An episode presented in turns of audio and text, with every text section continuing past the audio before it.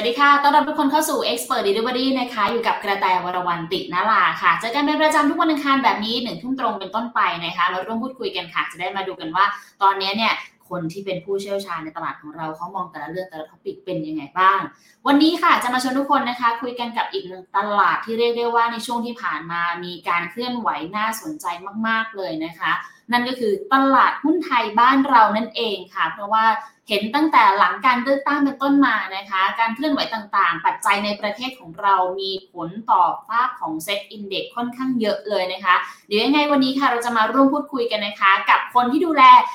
กองทุน TSF ขีด A และที่สำคัญนะคะ ยังถือว่าเป็นบลจที่คว้ารางวัล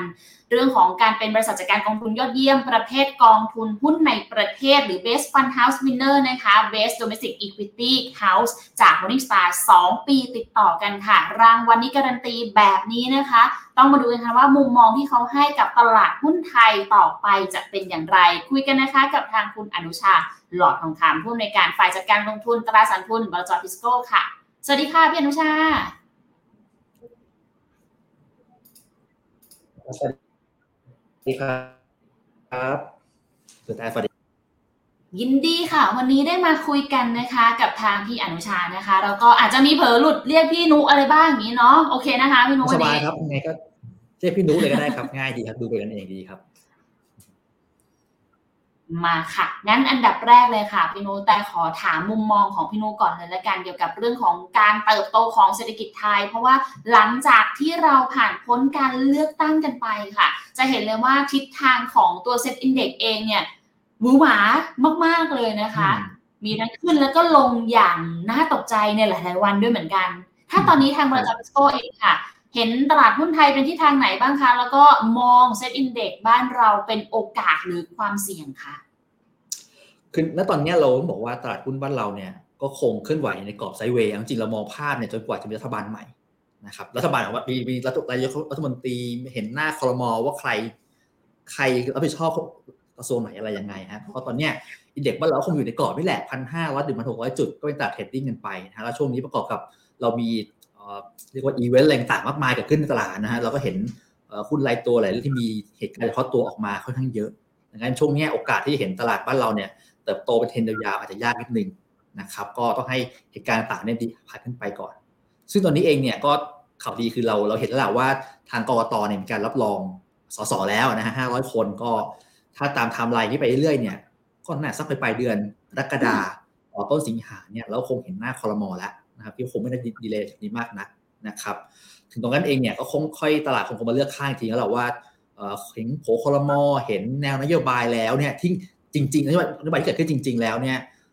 มันถูกใจกับนักลงทุนมากน้อยแค่ไหน มีผลกับเศรษฐกิจอะไรยังไงนะครับงั้นก็คือต้องรอความชัดเจนแหละเนาะในช่วงนี้ แต่ว่าตลาดหุ้นไทยถึงแม้ว่าเราจะรอความชัดเจน แต่อย่างที่แต่บอกกับทางคุณผู้ชมไปตั้งแต่ตอนต้นนะคะ เราเห็นถึงการเคลื่อนไหวในแต่ละวันอืมขึ้นและลงได้อย่าง ไม่อยากใช้คำว่าน่าประทับใจอืมแต่คือมีเทรนด์ชัดเจนในแต่ละวันค่อนข้างมากเลย อันนี้น่าจะเกิดจากปัจจัยของในแต่หุ้นรายตัวหรือว่าในแต่ละ sector ของบ้านเรา หรือว่ามันมีผลกระทบจากภายนอกมากกว่ากันคะพี่นุ๊กพี่ว่าตอนออนในตลาดหุ้นไทยเราเคลื่อนไหวด้วยปัจจัยเฉพาะตัวมากครับคำว่า Thailand Only เนี่ยก็มีความชัดเจนตัวใหญ่ขึ้นเรื่อยๆนะครับแล้วก็ทุกวันเนี้ยถ้าเกิดถ้าเกิดเรามองภาพ index โดยรวมเนี่ยเราจะเอ่อ ไม่เห็นภาพทั้งหมดนะเพราะทุกวันนี้เราต้องยอมรับตรงๆว่าการเคลื่อนไหวของหุ้นบางตัวเนี่ยก็มี Impact กับตลาดโดยรวมเนี่ยค่อนข้างเยอะจริงนะฮะซึ่งเราอย่างเช่นเมื่อวันก่อนเนี่ยซึ่งสัปดาห์ก่อนนะฮะซึ่งเด็กเด็กว่าเราลงไปทีสิบยี่สิบจุดเนี่ยเอาเข้าจริงทั้งตลาดเองเนี่ยหุ้นขึ้นมากกว่าหุ้นลง แต่ว่าการเคลื่อนไหวของหุ้นบางตัวที่มีเหตุการณ์เฉพาะตัวเนี่ยก็รุนแรงพอที่จะทำให้ index เนี่ยเปลี่ยนทิศทางได้ นะครับดังนั้นเนี่ยผมคิดว่าถ้าถาม sentiment การลงทุนเนี่ยของทั้งตลาดโดยรวมเนี่ยอาจจะไม่ค่อยเชื่อมโยงกับเอ่อพอร์ตของแต่ละท่านเท่าไหร่นักนะครับก็ต้องไปดูกันแหละว่าเอ่อพอร์ตของใครเเรียกว่ากลยุทธ์การลงทุนของใครเนี่ยจะจะถูก impact จากปัจจัยเฉพาะตัวมากน้อยเพียงใดนะฮะงั้นถ้าเกิดแต่กำลังจะอ่านมาคะยังไงนะคะพี่นุ๊กเชิญค่ะ ตัวอย่างเช่นสมมติสมมติว่าคือตอนนี้ก็ขึ้นขึ้นอยู่กับว่าหุ้นบางตัวเนี่ยในแต่ละวันเขามีการเคลื่อนไหวยังไงนะฮะแล้วก็ถ้าเกิดเราดูภาพตลาดโลกเห็นเลยว่าจริงแล้วเนี่ยไม่ค่อยเชื่อมโยงกับตลาดหุ้นบ้านเราเท่าไหร่นะครับอย่างเมื่อวันก่อนเนี่ยหุ้นก็ดูท่าท่าน่าจะโอเค แต่ว่าพอมีการติด cap balance ของหุ้นบางตัวเนี่ยก็ทำให้เด็กเปลี่ยนแปลงไปได้นะครับก็มีความเรียกว่าต้องบอกว่าตลาด index โดยรวมเนี่ยมีความเชื่อมโยงกับพอร์ตการลงทุนของทุกคนเนี่ยอาจจะน้อยลงไป อ่าโอเคค่ะ งั้นถ้าเกิดแต่อาจจะขออนุมานอย่างนี้ได้ไหมคะไหมคะพี่นุ๊กว่า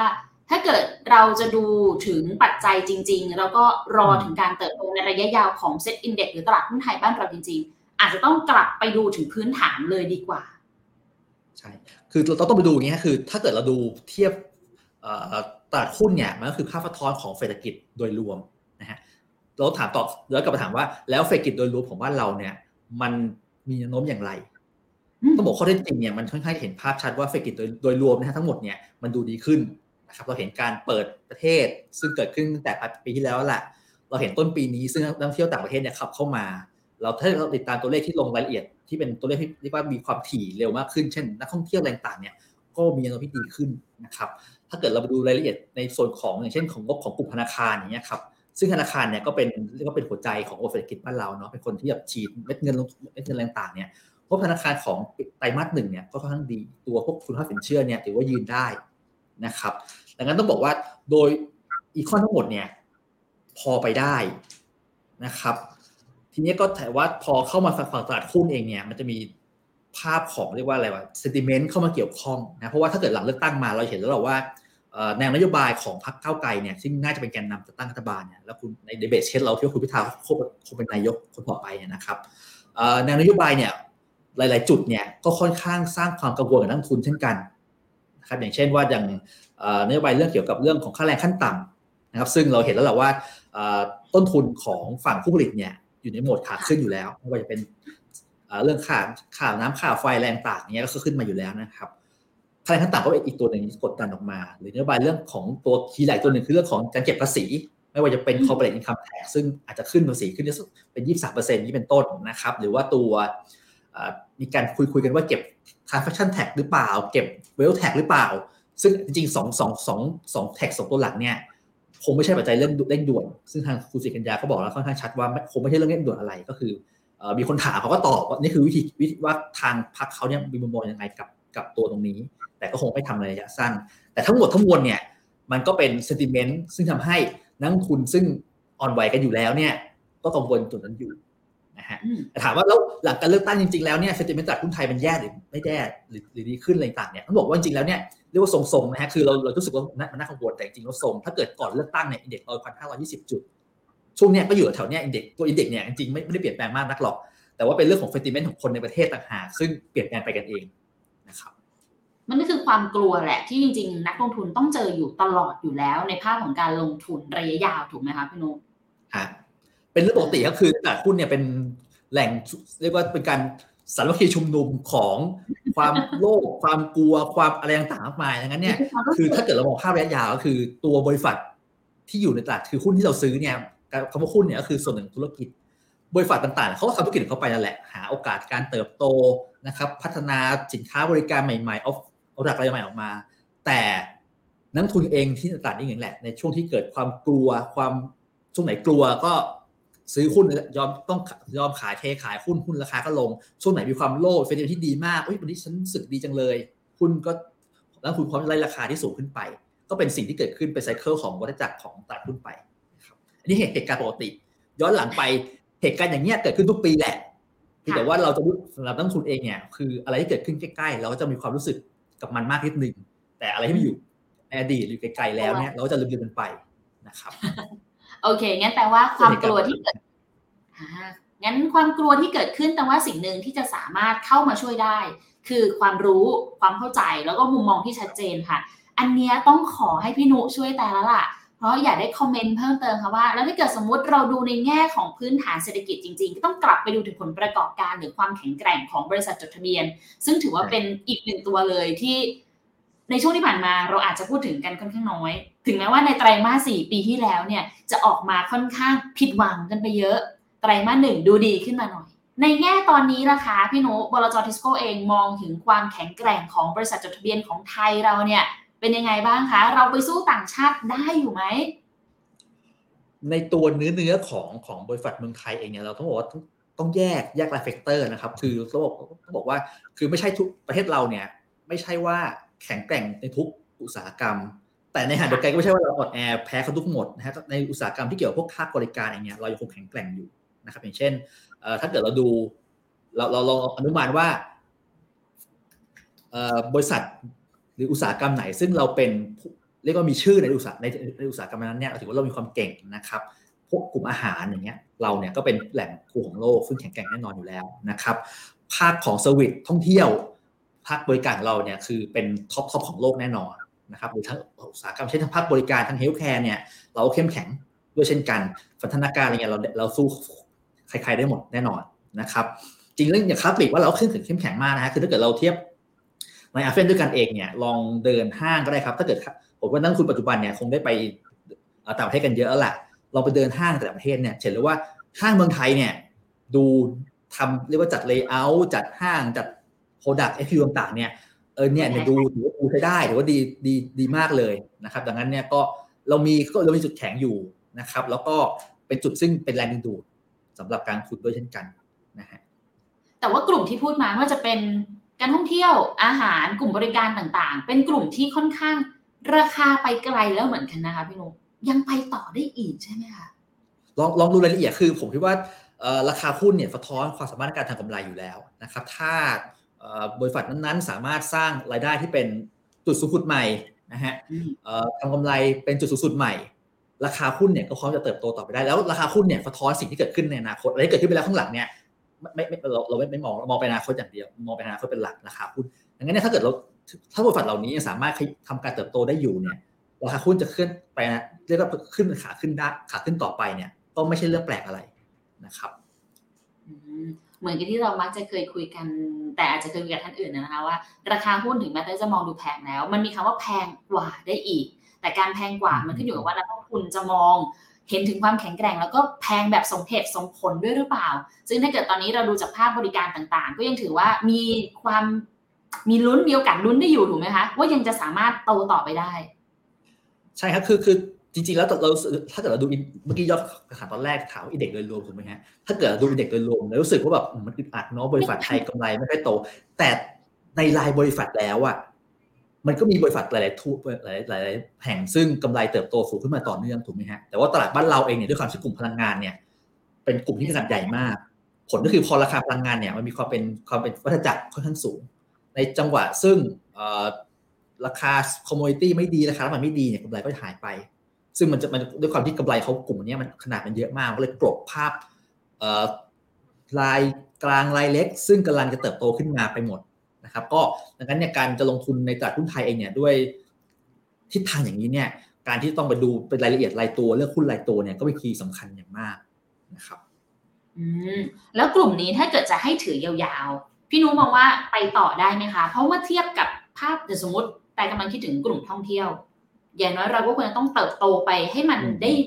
ดีกว่าในกลุ่มอาเซียนด้วยกันหรือเปล่า ถึงจะถือว่าโอเคค่ะเอ่อตัวตัวโดยโดยเนื้อของกลุ่มเมื่อกี้เราพูดถึงเมนชั่นกลุ่มท่องเที่ยวเนาะคือตัวเนื้อของกลุ่มท่องเที่ยวเองเนี่ยบ้านเรามีความเข้มแข็งอยู่แล้ว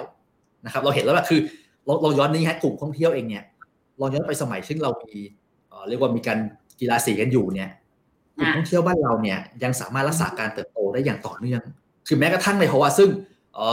อะไรก็ไม่เอื้อกับบ้านเราเลยช่วงเศรษฐกิจตกต่ำก็มีนะครับ มีนู่นนี่นั่นอะไรก็ตามเนี่ยแต่ว่าผู้ประกอบการของไทยเองเนี่ยก็มีความเข้มแข็งเพียงพอที่จะสร้างการเติบโตทำให้ท่องเที่ยวบ้านเราเนี่ยซึ่งนักท่องเที่ยวเคยเป็นสิบล้านเนี่ยขึ้นถึงสี่สิบล้านคนได้เนี่ยก็ยอมรับว่านี่แหละนี่คือ sector ที่ไปแข่งกับใครในโลกเนี่ยเราสู้ได้หมด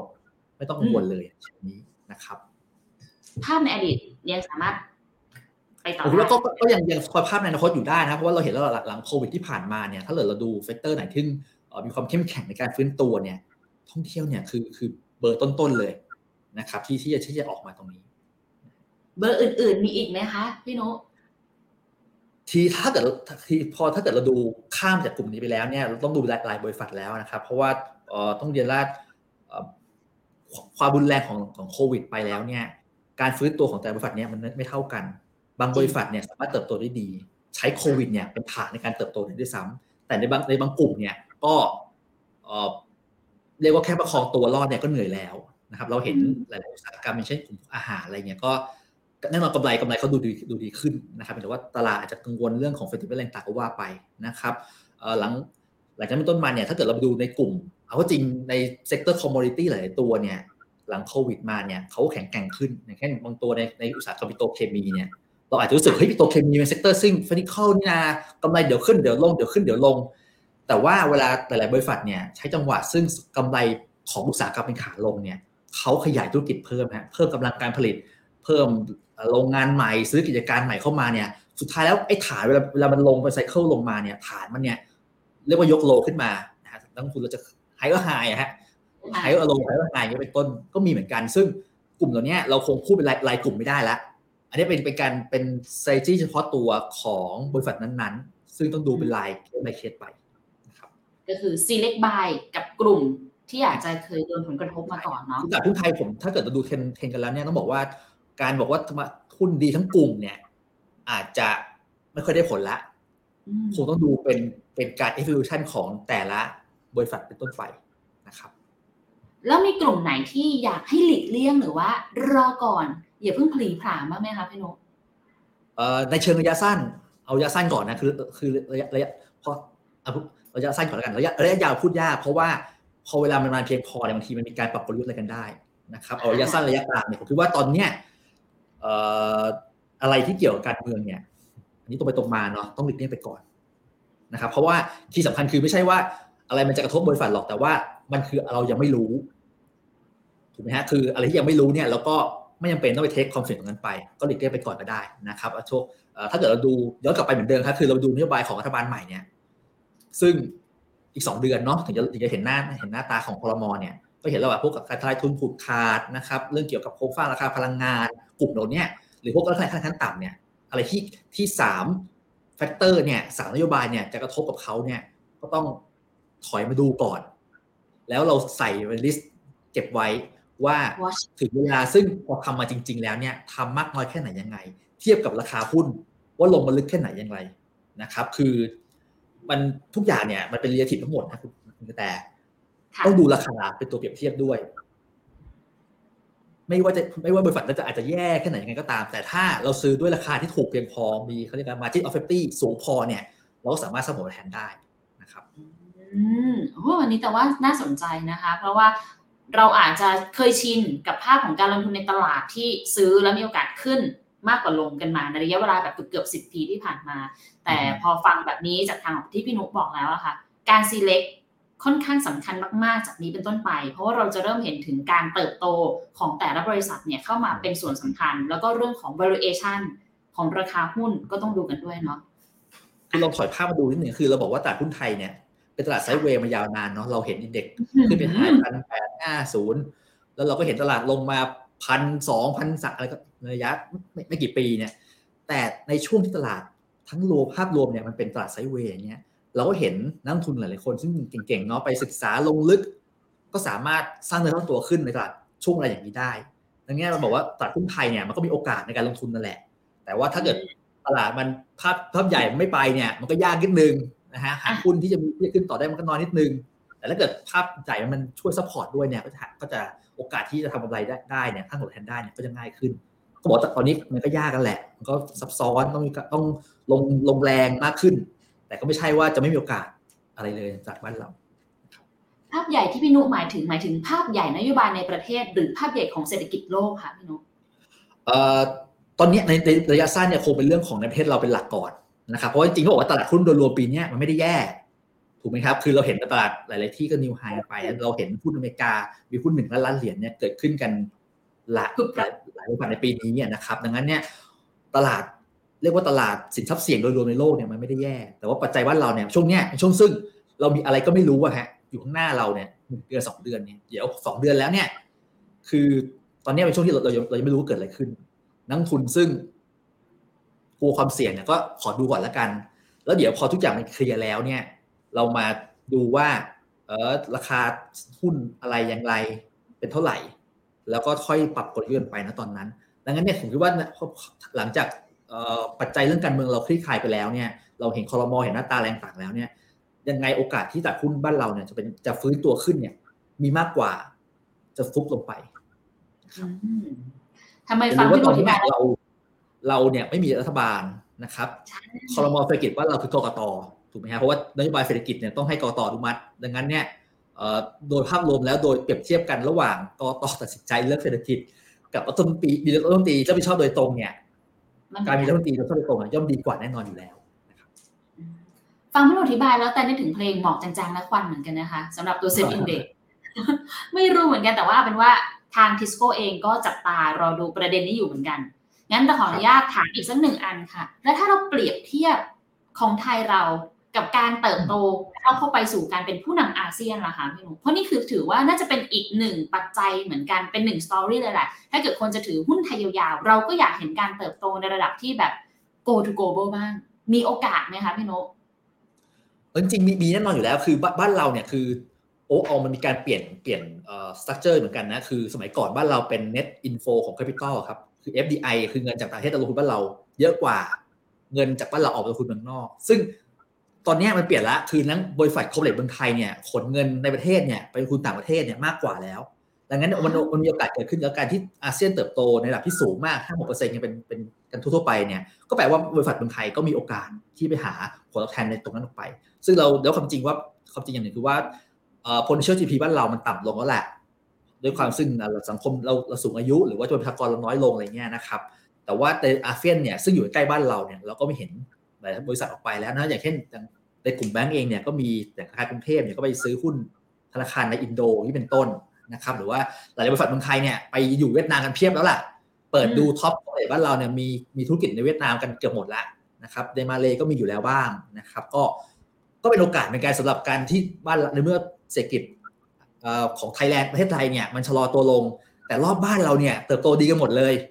ก็เป็นโอกาสเราจะแทนที่จะต้องอยู่แค่ในประเทศไปแล้วก็เอาเงินจากบ้านเราซึ่งมีอยู่แล้ว corporate บ้านเราเรียกว่า structure ของเงินทุนเนี่ยแข็งแกร่งกันอยู่แล้ว ก็ไปลงทุนที่ต่างประเทศได้ แล้วก็ขนกำไรกลับมาบ้านเรา ก็เป็นโอกาสก็เป็นจังหวะเหมือนกันแต่ว่า การไปสู่ประเทศในอาเซียนเนี่ยค่อนข้างจะมีความค่อนข้าง challenge เพราะว่าแต่ละประเทศเนี่ยในแง่หนึ่ง เป็นมิตรเป็นเพื่อนบ้านกัน แต่ในแง่หนึ่งเนี่ยก็เป็นคู่แข่งซึ่งกันและกัน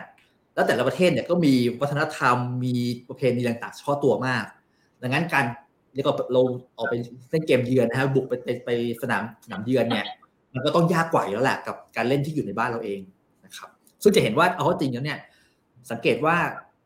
ประเทศในอาเซียนเนี่ยจะว่าจะมีเรียกว่าแชมเปี้ยนของของแต่ละประเทศ ไม่ค่อยเห็นใครเนี่ยข้ามไปเป็นแชมเปี้ยนข้ามประเทศกัน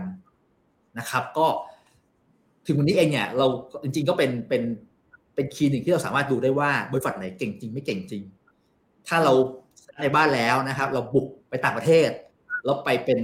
แชมเปี้ยนที่ประเทศนั้นได้ด้วยเนี่ย ก็ยิ่งเป็นข้อพิสูจน์อย่างชัดเจนเลยว่านี่ไงของจริงนะครับอันนี้อาจภาพยังเห็นไม่ชัด แต่ผมคิดว่าในอนาคตใกล้เนี่ยภาพตรงนี้จะชัดขึ้นเรื่อยๆ แอบเห็นเหมือนกันค่ะ แล้วก็แอบรุ้นเป็นกำลังใจให้กับบริษัทจดทะเบียนของไทยเราเหมือนกันนะคะ เพราะว่านี่ถือว่าเป็นอีกหนึ่งเขาได้อาจจะเป็นอีกหนึ่งข้ออ้างของนักลงทุนไทยเหมือนกันแหละ ที่เราพยายามจะหาว่าจะถือหุ้นไทยยาวๆยังไงต่อดี ท่ามกลางกระแสการแข่งขันบนโลกใบนี้ที่มันสูงจริง ๆนะคะอะงั้นขออีกสักกระเถิบไปนอกโลกเอ้ยไม่ใช่นอกประเทศแล้วค่ะ พี่นุ๊กในไหนไปนอกประเทศแล้วขอภาพใหญ่หน่อยละกัน เพราะว่าตอนนี้ส่วนใหญ่เขาก็กลัวเรื่องของ recession กันอีกแล้วค่ะพี่นุ๊กไทยก็น่าจะโดนผลกระทบด้วยไหมคะ อ๋อ recession ตอนต้นปีเนี่ย มองว่าปีนี้เกิดแน่ๆใช่ไหมครับ ก็เกิดและช้าเร็วต้องเกิดแน่นอน ถึงวันนี้เองเนี่ยพอไปดูพวกความน่าจะเป็นที่จะเกิด recession เนี่ยที่มันดูน้อยลงแล้วบางทีเขาว่า landing ตอนนี้เริ่มพูดถึงว่า no landing delay landing ต่างๆว่าไปอ่าผมมองในเชิงดาวไซด์ก่อนแล้วกัน เพราะว่าเพราะว่ายังไง สมมติว่าเกิด recession ขึ้นมาจริงๆเนี่ยต้องบอกว่าเราประเทศเราเนี่ยเน้นความพึ่งพิงต่อเศรษฐกิจโลกเนี่ยค่อนข้างเยอะ นะถ้าเกิดดูธุรกิจหลักๆอย่างนี้อย่างต้นว่าว่าเราเก่งเรื่องท่องเที่ยวเก่งเรื่อง service เนี่ย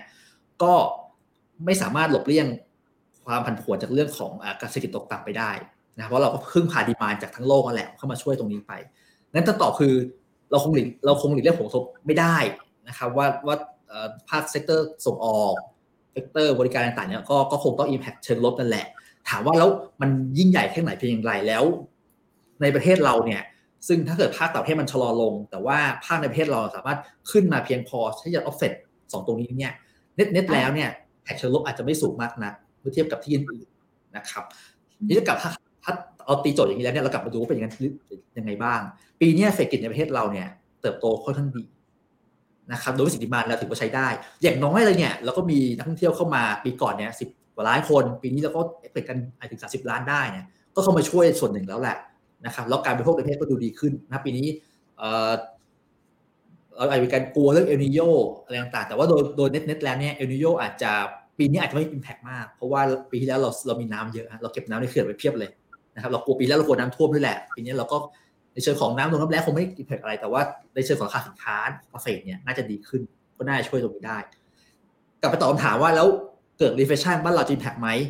ตรงไปตรงมาคือยังไงก็ impact นั่นคือภาพของทั้งโลก เราไม่สามารถหลบหลบเลี่ยงกับไอ้ภาพใหญ่ๆแบบนี้ได้ แต่ว่า Impact เชิงลบเนี่ยเราสามารถพอจะเรียกว่าบริหารจัดการได้ครับและอย่างผมคิดว่าหลังอย่างที่กลับไปปัจจัยเสี่ยงสุดของเราคือเรื่องการเมืองเนี่ยพอการเมืองมันมันจบไปแล้วนะครับ คือเราถึงสิงหาเรามีคอรมอขึ้นมาแล้วถูกไหมครับ recession เนี่ยถ้าจะเกิดคงเกิดช่วงปลายปี delay ไปปลายปีแล้วแหละเป็นช่วงพอดีซึ่งคอรมอใหม่จะเข้ามาทำหน้าที่บริหารเศรษฐ ก็พอดีแหละก็คือเราช่วยมารองรับปัจจัยตรงนี้ได้นะครับเนี่ยนะคะแต่กำลังต่อจิ๊กซออยู่แสดงว่าภาพระยะสั้น 1-2 เดือนนี้ หุ้นไทยอาจจะยังดูมีความเสี่ยงในเรื่องปัจจัยในประเทศ โดยเฉพาะเรื่องของประเด็นการเมือง ซึ่งกลุ่มที่อยากต้องหลีกเลี่ยงไปก่อนคือกลุ่มที่ยังต้องเกี่ยวข้องกับนโยบายของแต่ละพรรคการเมือง แต่กลุ่มที่ยังสามารถลงได้อย่างต่อเนื่องคือกลุ่มของภาคการท่องเที่ยว แต่ก็ต้องระวังไว้อย่างนิดนึงว่าช่วงปลายปีก็คือประมาณหลังเดือนกันยาตุลาเป็นต้นไปเนี่ย เราอาจจะโดนผลกระทบจากตัว recession ซึ่งอันนั้นต้องมาดูกันอีกทีหนึ่งว่าจะได้รับผลกระทบมากน้อยแค่ไหน หรือว่าในประเทศเราจะมีเอนจินตัวอื่นในการขับเคลื่อนเสร็จได้แบบนี้ถูกไหมคะพี่นุใช่ใช่ถูกต้องคือคือคือผมบอกว่าในช่วงซึ่งระหว่างการเมืองเรามันยังไม่มีเรียกว่าอะไรมันไม่เปิดไพ่ออกมาว่าจบยังไงอะครับคือตรงนี้มันปัจจัยมันเปลี่ยนแปลงรายวัน เดี๋ยวคนนู้นอะไรปัจจัยวันจนกระทั่งเราเห็นหน้าคอรมอแล้วครับ ปัจจัยขั้นต่อไปแล้วต้องมีการผ่าน budget อะไรต่างเนี้ย ซึ่งกว่าจะออกมาเนี่ยช่วงปลายปีพอดี ซึ่งปลายปีเนี่ย ท่องเที่ยวบ้านเราจะเริ่มเข้าสู่ high season ถูกไหมครับ มันก็จะพอมันจะคือทุกอย่างมันจะพอพอพอเหมาะพอเจาะกันเพื่อทำให้เศรษฐกิจบ้านเราไม่เป็นหลุมลงไปเพราะพอพอจะถึงช่วงเป็นหลุม เราจะมีแรง support อื่นเนี่ยเข้ามาช่วยได้พอดี นะครับดังนั้นโอโอเคแหละบ้านเราคงไม่โตสี่ห้าหกเจ็ดเปอร์เซ็นต์แต่ว่าโอกาสที่จะลงไปติดลบหนักๆเนี่ยก็คงน้อยมากนะครับดังนั้นกับทางฝั่งซึ่งพอพอพอเราลงทุนในหุ้นเนี่ยคือเราลงส่วนหนึ่งของธุรกิจ ซึ่งก็พอดีแหละธุรกิจเราก็จะพอจะประคองกันไปได้นะครับ แต่กำลังมองภาพที่เป็น SET Index ด้วยนะคะพี่นกคือ sector อาจจะพอเลือกได้แหละ ต้องเป็น select แน่นอนแหละ แต่ถ้าเกิดจะถือแบบ SET Index ยาวๆ หรือคนที่แบบอาจจะ DCA ในกองทุนหุ้นไทยอยู่อะไรอย่างเงี้ยค่ะพี่นกพี่ นกจะมีคำแนะนำยังไงบ้างสำหรับการลงทุนของตัว SET Index ในปีนี้บ้างค่ะในเชิง SET Index เนี่ยผมว่าถ้าถ้าสำหรับนักทุนที่เป็น DCA เนี่ยคำแนะนำที่ตรงไปตรงมาคือว่าควรมีวินัยในการลงทุนนะครับคือคือเราบอกว่าเราจะ DCA แล้วแหละดังนั้นเนี่ยสิ่งที่ต้องทำคือเราก็ไปตามแผนของเราไปเรื่อยๆนะครับไม่ไม่ใช่เปลี่ยนแผนไปแผนมาเฮ้ยฉันจะ DCA นะ แต่ที่ตลาดตกกลัวเอาไว้ก่อนแล้วกันรอขึ้นก่อนเพื่อซื้ออย่างนี้เองไม่ได้ไม่ได้ คือไม่ควรทาเลยนะครับ ดังนั้นใคร DCA ก็คงต้องไปสติ๊กกับแผนต่อไป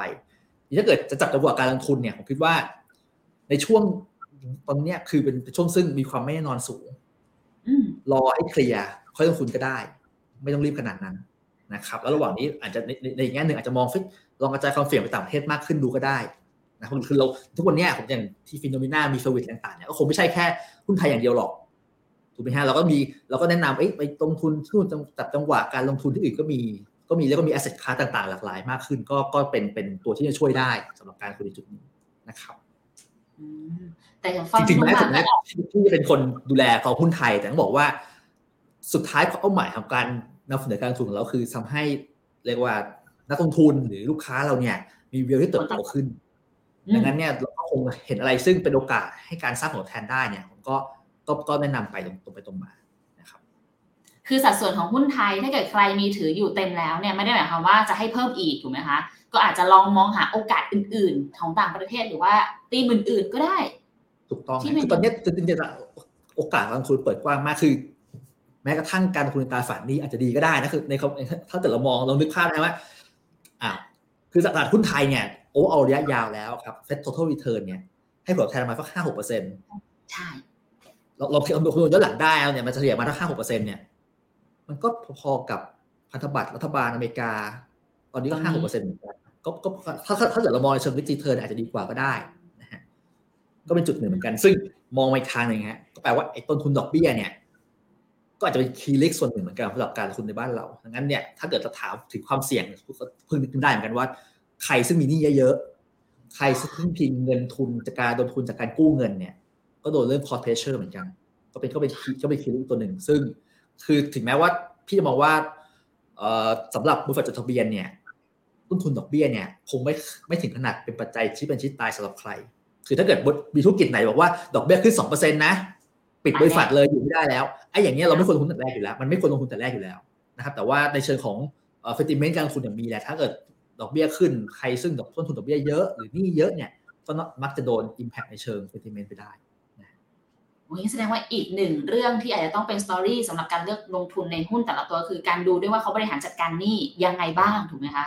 ถูกต้องครับคือตอนช่วงนี้ก็เป็นช่วงซึ่งมีอีเวนต์เนื้อหุ้นหลายตัวก็มีปัญหาเรื่องเรื่องหนี้เรื่องแต่งบัญชีเรื่องอะไรพวกนี้ต่างก็ ก็ต้องดูรายละเอียดเพิ่มขึ้นมาตรงนี้ด้วยก็ได้นะครับเดี๋ยวคือว่าแล้ววันนี้เองเนี่ย เราก็ไม่ผมไม่คุณแต่เชิญเลยครับเชิญเลยครับ โอเคค่ะ ไม่แค่แต่ไปกำลังจะบอกกับทุกๆท่านนะคะว่าสุดท้ายแล้วว่าภาพของการลงทุนน่ะยังไงซะเราก็ต้องทำ asset allocation น่ะต้องมีการกระจายการลงทุนอยู่ ไม่อย่าไปลงในตัวใดตัวหนึ่ง หรือว่าอย่าไปฝากความหวังหรือให้ไปรักตัวใดตัวหนึ่งแค่นั้นถูกไหมคะพี่ต้องครับคือคือในการลงทุนนะครับ คือเรามีปัจจัยซึ่งเราไม่รู้อะเยอะมากนะครับ ดังนั้นเราจะต่อให้จะรักจะชอบ จะอะไรยังไงก็ไม่ควรใส่ไข่ทั้งหมดลงในตะกร้าใบเดียวกัน การกระทำเสี่ยงเนี่ยบอกว่ามันไม่มีไม่มีอะไรเป็นเป็นของของฟรีในโลกนี้ฮะแต่ว่าในในโลกการลงทุนเนี่ยมันมีของฟรีอย่างเดียว ก็คือการกระจายความเสี่ยงนี่แหละเป็นฟรีแลนซ์อย่างเดียวเกิดขึ้นได้นะครับใช้ความเสี่ยงที่เรามีในตัวเราให้คุ้มค่าค่ะ ก่อนที่ความเสี่ยงมันจะสูงเกินไป ขออนุญาตค่ะพี่นุค่ะมีเวลาประมาณ 20 กว่านาที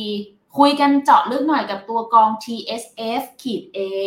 ซึ่งกองนี้จะถือว่าเป็นอีกหนึ่งช้อยส์หลักๆ แรก ๆ เลยนะคะ ที่นักลงทุนเองมักจะเลือกให้เกิดใครที่ชื่นชอบในฝั่งของหุ้นไทย แล้วก็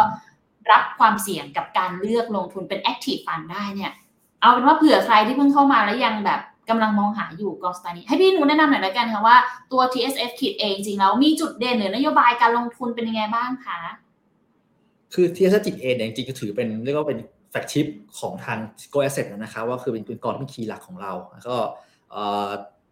นโยบายการทุนเนี่ยคือจริงๆเนี่ยมันมันตรงไปตรงมามากนะครับก็คือเราพิกคุ้นมาสัก 14-15 ตัว ซึ่งทีมการทุนของเราเนี่ยคิดว่า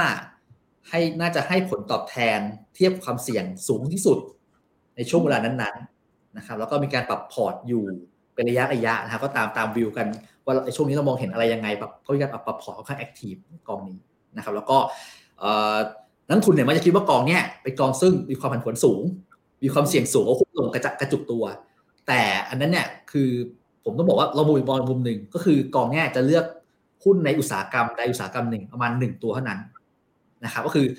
ในอุตสาหกรรม เช่นสมมุติว่าทำสมมตินะฮะสมมติว่าพลังงานก็เลือกพลังงานสักตัวหนึ่งซึ่งเราคิดว่าดีที่สุดธนาคารสักหนึ่งตัวที่เราคิดว่าธนาคารนั้นในโบที่สุดค้าปีกตัวหนึ่งอะไรอย่างนี้เป็นต้นนะครับ ก็กระจายไปหลายในหลายหลายธุรกิจ นะครับก็มันทำให้ถึงแม้ว่าดูในเชิงของหุ้นรายตัวเนี่ยมันจะกระจุกมากดู top top five อะไรเนี่ยถือโหถือตัวละ999แต่ว่าถ้าดูราย sector เนี่ยจะมี sector ที่ลงทุนเนี่ยกระจายไปค่อนข้างเยอะนะครับก็ดังนั้นถ้าเกิดเกิดอะไรต่างซึ่งเป็นภาพของอุตสาหกรรมใดอุตสาหกรรมหนึ่งเนี่ยกองก็จะไม่ค่อย impact มากนักแต่ถ้าเกิดเกิดขึ้นรายตัวเนี่ยก็ impact เหมือนกันนะเพราะเพราะเพราะรายตัวมันค่อนข้างจะกระจุกตัว แล้วก็เป็นการเออเหมือนกับบอกว่าเรากำลังมองเออ best in class นะครับคือ เป็นสินค้าว่าใน sector นั้นๆในอุตสาหกรรมนั้นๆ ซึ่งเรามองอุตสาหกรรมมีอนาคตอยู่แล้วเนี่ยในอุตสาหกรรมที่เรามองว่าโอเคแล้วเนี่ยหุ้นตัวไหนบริษัทใดเป็นตัวที่เราคิดว่ามันน่าจะดีที่สุด ก็ pick มา 15 ตัว ซึ่งจริงมันก็คือค่อนข้างจะเชื่อมโยงกับมุมมองของทางเราที่มองว่า แม้ว่าตัดหุ้นโดยรวมเนี่ยมันจะไม่ได้ไปไหนไซเวย์ไปเนี่ยแต่ว่ามันก็มีหลาย ๆ บริษัท ซึ่งยังคง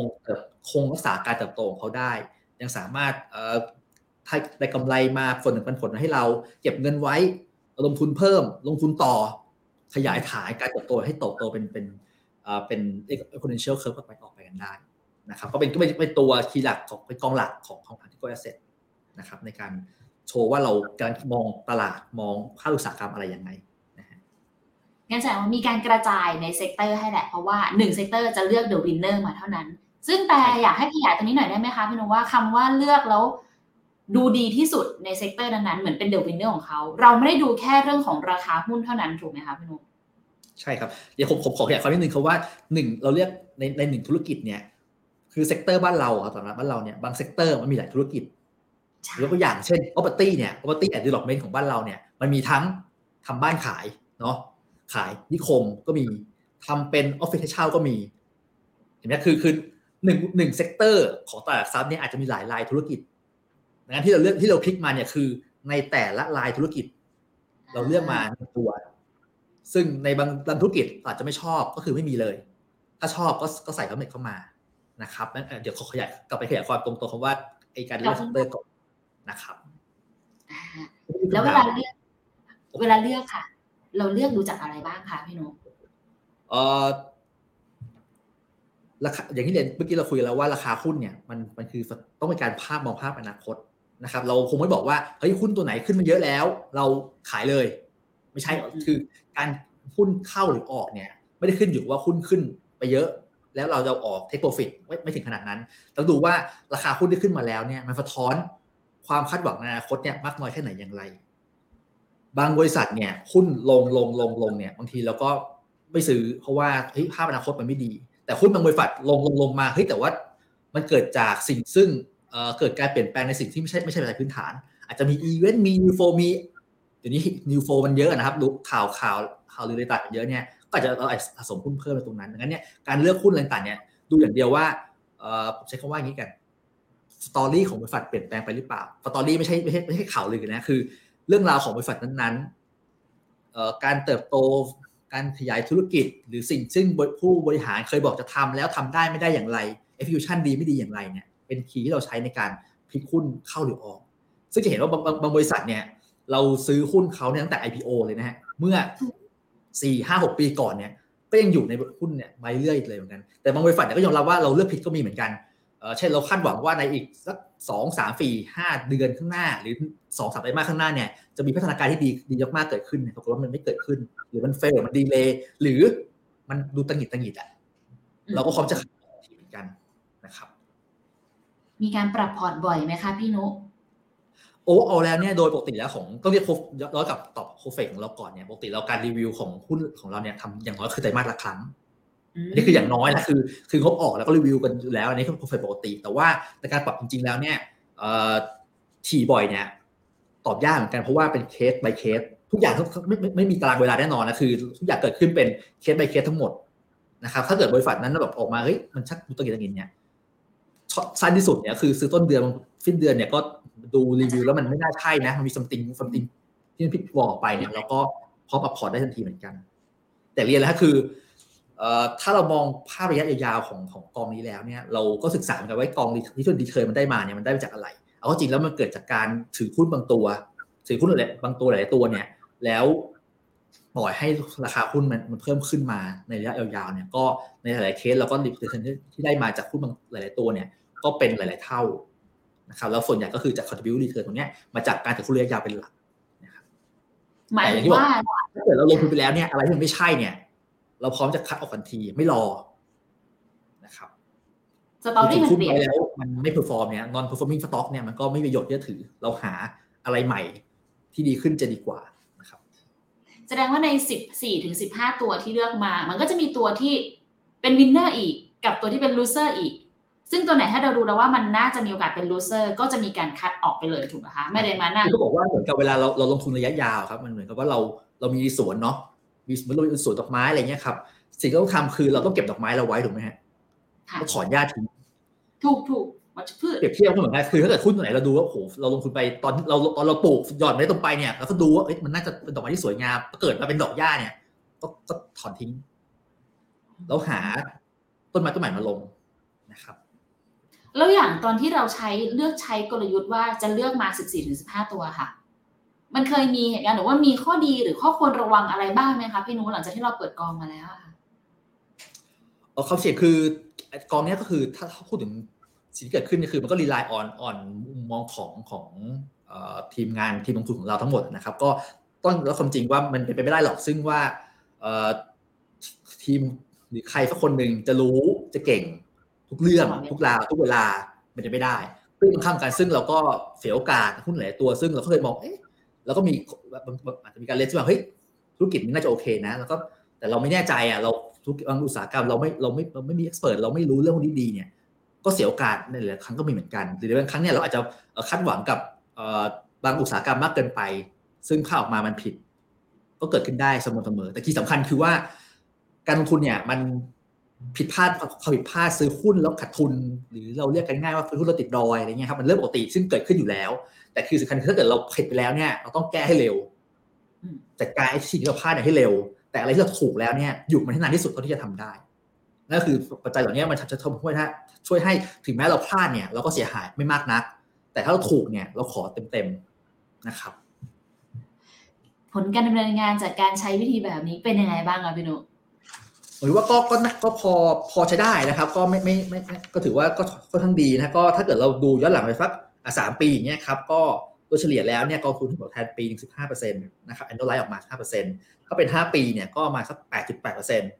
ถ้าสิบปีหกจุดแปดห้านะครับ ก็ผมคิดว่าก็ลองใช้ตัวเลขสักเนี่ยครับ ก็คืออินเด็กซ์โดยรวมเนี่ยสิบปีย้อนหลังไปเนี่ย โอ้โห บ้านเราสามเปอร์เซ็นต์นะฮะ ตัว total return เนี่ยกองได้มาหกจุดแปดห้าก็สร้างเรียกว่าผลตอบแทนส่วนเพิ่มให้นักลงทุนเนี่ยมาสักเฉลี่ยปีละสามเปอร์เซ็นต์นะครับ ก็ถือว่าพอใช้ได้นะครับ และถ้าเกิดจะให้แนะนำนักลงทุนสำหรับการเข้าลงทุนในตัว TSF คิดเอะค่ะพี่โนพี่โนคิดว่าต้องเป็นนักลงทุนสไตล์ไหนถึงจะเหมาะกับกองนี้คะ คือโดยโอเวอร์แล้วถ้าเกิดเราดูจากตัวเลขสถิติย้อนหลังเนี่ยด้วยความที่กองเนี่ยตัวตัวหุ้นเนี่ยมันค่อนข้างจะจุดตัวสูงแล้วเนี่ยกองเนี่ยมีความผลผลเนี่ยสูงกว่าเรียกว่าสำหรับกองเทียบเทียบกองหุ้นด้วยกันนะก็คือ เทียบกับกองหุ้นทั่วไปเนี่ยซึ่งการกระจายที่นี่ก็ไงกระจายตัวกว่ากระจายการทุนการกระจายตัวได้สูงมากกว่าเนี่ยแน่นอนกองนี้จะเหวี่ยงมากกว่าครับโดยธรรมชาติด้วยด้วยลักษณะของกองนี้ดังนั้นเนี่ยนักทุนอาจจะต้องมีความอาจจะต้องรับคอมเฟนได้เพิ่มขึ้นสักนิดนึงนะครับเมื่อเทียบกับ การถ้าเกิดเราทำประเมินผลความเสี่ยงมาแล้วอาจจะต้องแบบดูขึ้นมานิดนึงนะแล้วก็อาจจะต้องให้มีไทม์เฟรมลงทุนค่อนข้างยาวนิดนึงนะเพราะบางครั้งเนี่ยเราหวานมาได้วันนี้ครับอาจจะหวังผลในอีกปีหน้าเลยก็ได้นะครับ ต้องใจเย็นนิดนึงให้ให้เวลากับเรียกว่าหุ้นหรือบริษัทที่เราเอาเงินไปลงทุนกับเขาพี่นุ๊กพอจำได้ไหมคะว่าแม็กดาวของกองนี้สูงสุดอยู่ที่เท่าไหร่นะเออผมเข้าใจว่าแม็กดาวเนี่ย ก็คือช่วงโควิดแหละครับ คือที่ถามคือถามมาเนี่ย มันก็คือต้องคำถามมันก็ถามว่าตอนโควิดตอนลงไปเท่าไหร่ ก็ตอนนั้นก็หายไปสามสิบกว่าเปอร์เซ็นต์เหมือนกัน ช่วงที่เด็กลงจากพันหกลงไปพันจุดแล้วฮะ ก็คือแม็กดาวช่วงนั้นนั่นแหละ ก็ยังถือว่าน้อยกว่าที่ตลาดลงไปถูกไหมคะ เพราะตอนนั้นจำได้ว่าเซ็นดีเด็กลงไปสามสิบเก้าเกือบสี่สิบเลยนะแถวนั้นนะครับแม่กดาวกองก็แถวนั้นแหละครับ เพราะเวลาสังเกตนะเวลาหุ้นไม่ว่าหุ้นดีหรือไม่ดีเนี่ย เวลาขาลงนะครับ มันลงหนักหมดนั่นแหละหุ้นในตัวลงหนักเนี่ย แต่ที่สำคัญอยู่แล้วฮะลงเท่าไหร่ไม่ว่าแต่ขาขึ้นเนี่ย เราต้องขึ้นให้มากกว่าเดิม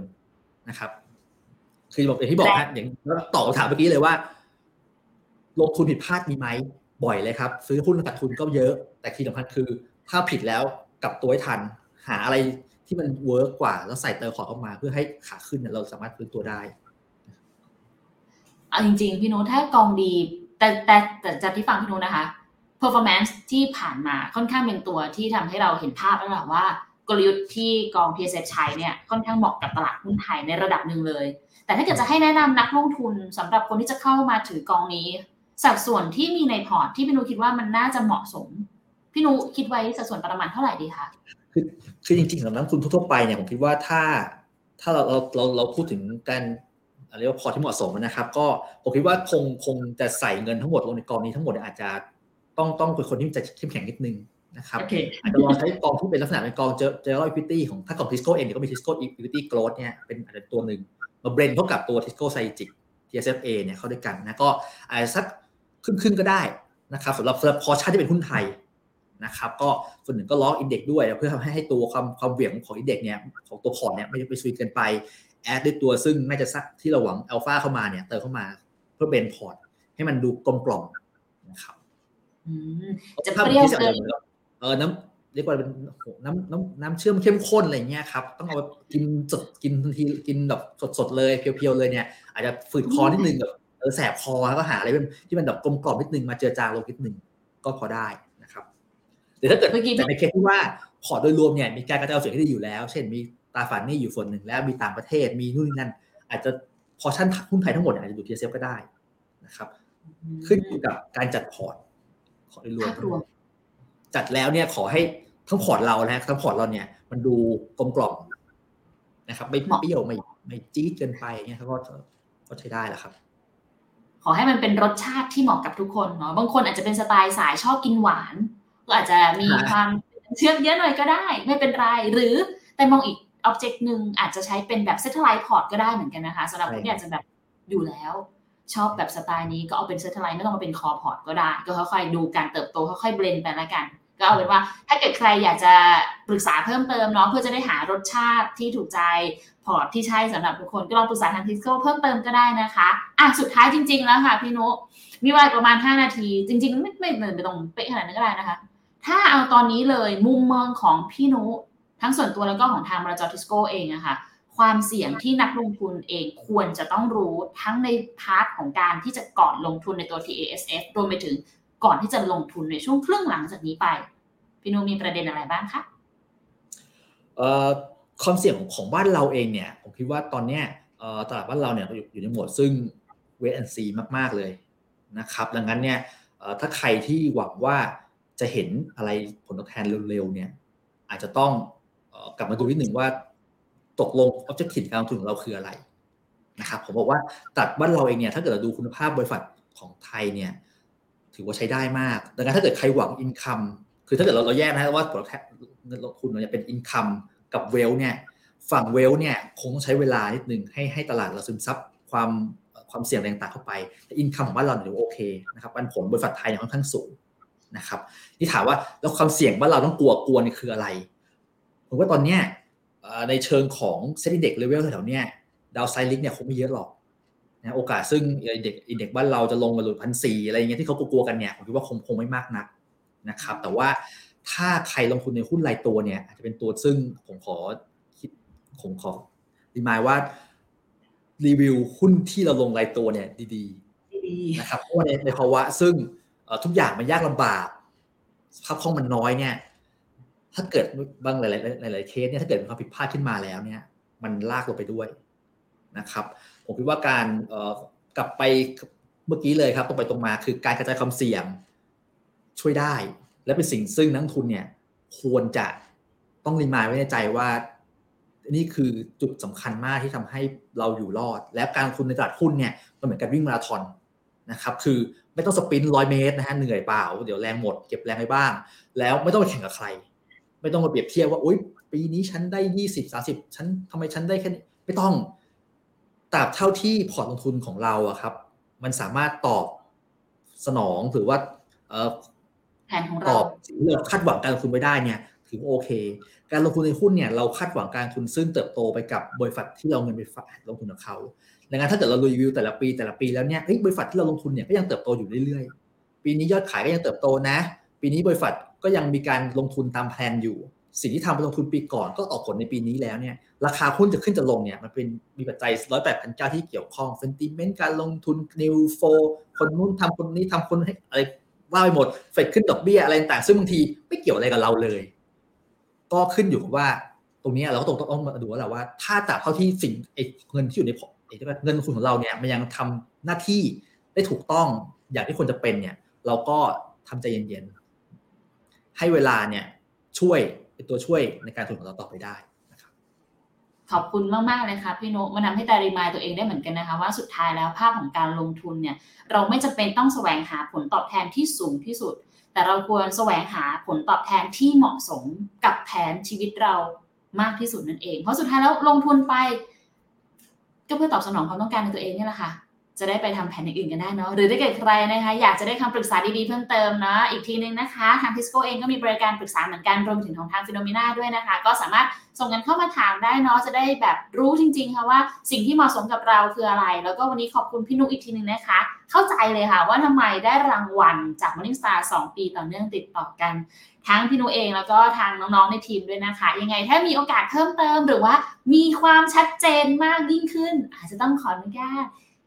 เรียนเชิญพี่นุ้ยอีกทีนึงแล้วกันนะคะ จีบไว้ก่อนเลย ครับยินดีครับผม โอเคค่ะ วันนี้ขอบคุณทุกคนมากๆเลยนะคะ เดี๋ยวยังไงไว้เจอกันใหม่เนาะสำหรับวันนี้แต่พี่นุแล้วก็ทีมงานของทางคุณอำนาจทุกคนต้องขออนุญาตลาไปก่อนแล้ว วันนี้สวัสดีค่ะ ขอบคุณครัค่ะบสวัสดีครับ